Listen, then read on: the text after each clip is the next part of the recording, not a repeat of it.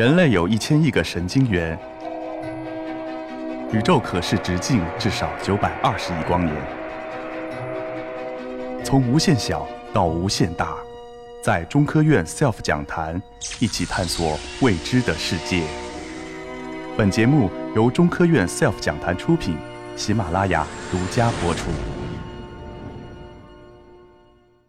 其实，任何一部历史类的，或者说，呃。科技类的纪录片，如果想更好的去完成它的话，需要一个团队的努力。里面不光包括要影视工作者，还要有科技传播工作者或者科普工作者，还有科技专家，要很多人去共同努力。可是那个时候，可能因为呃，我们学界对大众传播领域还是比较陌生，所以只有极少数的专家愿意和我们协力同行。所以在此，我要纪念一个人。嗯，我们前面嘉宾也提到，天眼之父南仁东先生。两千零三年啊，那个时候，这个应该呃，国际上有一个说法叫“火星冒险之年”、“火星大塞车年”啊。我们在那一年，我们和美国的 NASA TV、呃，国家地理一起合作了一个。呃，其实也是具有一个划时代意义的一个五个小时的直播行动，叫“黑火星”勇气号登陆火星的大型直播，这是也是中国呃那个时候比较大的一次科技事件直播。呃，对国际电视史来讲，那也是电视信号传输距离最远啊，一亿两千多万公里。我们从呃确立项目到直播只有三十天的时间，可是我们找专家。顾问嘉宾就用了二十天的时间，为什么？因为那个时候，既熟悉航天器，又熟悉机器人，既呃了解火星大气，又熟悉火星地质，熟悉天体物理，又熟悉宇宙生命起源这样的专家，交叉学科的专家太难找。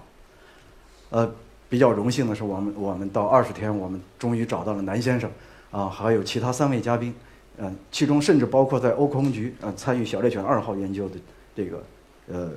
我们的小王先生啊，王劲松先生，呃，这是真正是我们的荣幸，因为在那个时候我们碰到了一个非常大的难题，在那一年我刚才说了，这是火星大塞车的那一年，三个国家七颗航天器、航空器、航天器在轨进入了火星轨道，而且就在我们的直播马上要开始的前大概二十天吧。日本的希望号和欧空局和英国合作的小猎犬二号全部失事。希望号是进火火星轨道，飘向了太阳。小猎犬二号虽然降落了，但是联系中断，音信全无，失联了。所以美国 NASA 非常谨慎，我们在和他们沟通，要拿到。关于勇气号降落火星整个过程的时间表的时候，没有得到回复，啊，只有一个理论时间表，但是理论时间表，嗯，里面没有包括很多技术预案，因为大家知道，任何一个这种呃机器人，在把它封在登陆舱外面裹上气囊登陆火星。尤其是这个机器人又是已经经经历过四亿多公里的这个孤独而危险的旅行之后，其实危险仍然没有结束，反而就在眼前，有危险的六分钟，有致命的六秒钟。怎么能够保证它能它能够成功的降落到地面？NASA 不能够保证，他们不能够保证，那我们的直播计划就不能够，哪怕纸面上的写作都不能够完成。这个时候，南仁东先生出现了，我现在还记得他。穿了一一件非常洋气的花格衬衫，嗯，这个可爱的小老头儿，呃，他当时劝我们说：“这个任何一次科学探险事件啊，它的本质都是一样的。勇气号降落火星和哥伦布发现美洲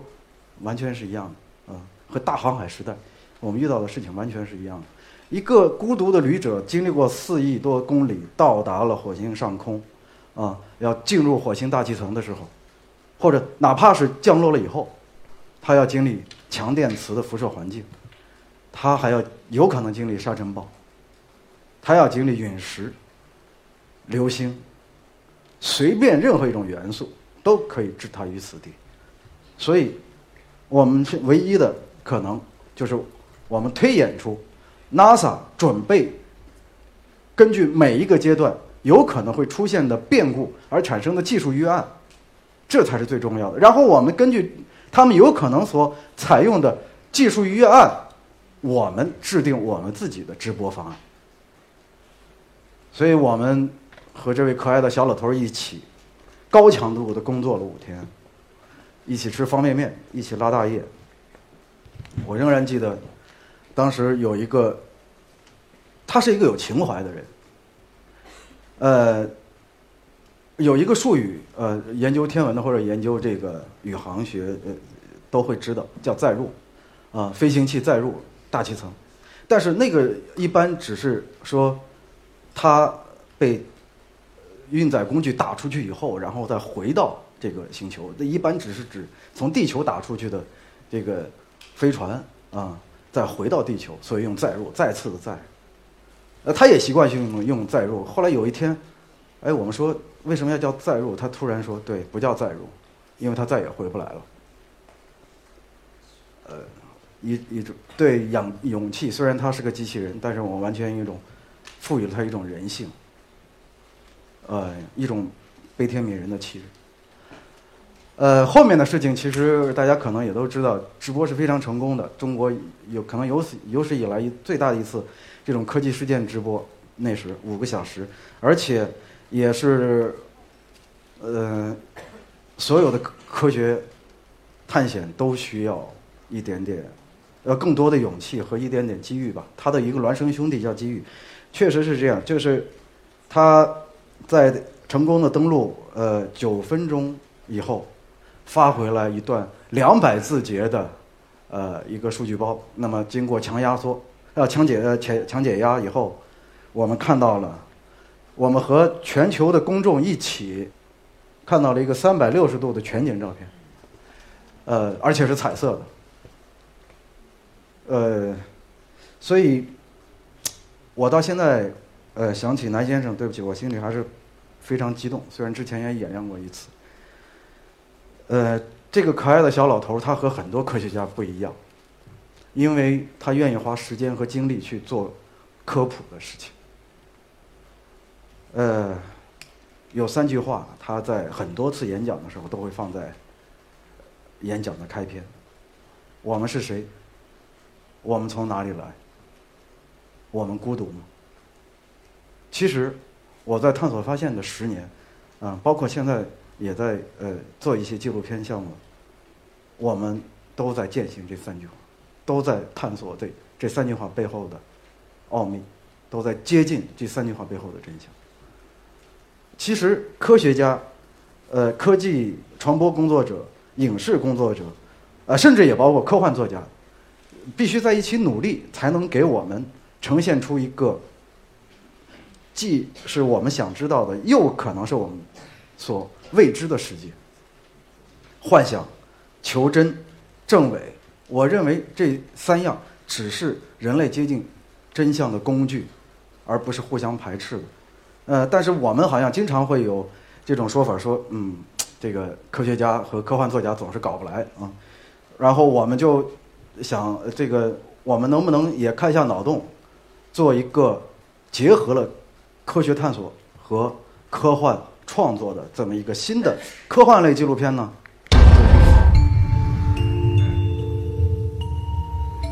这个纪录片被实验了六季，叫《秘境追踪》。这季是我们和 Discovery 新西兰自然历史合作的，呃，一部关于呃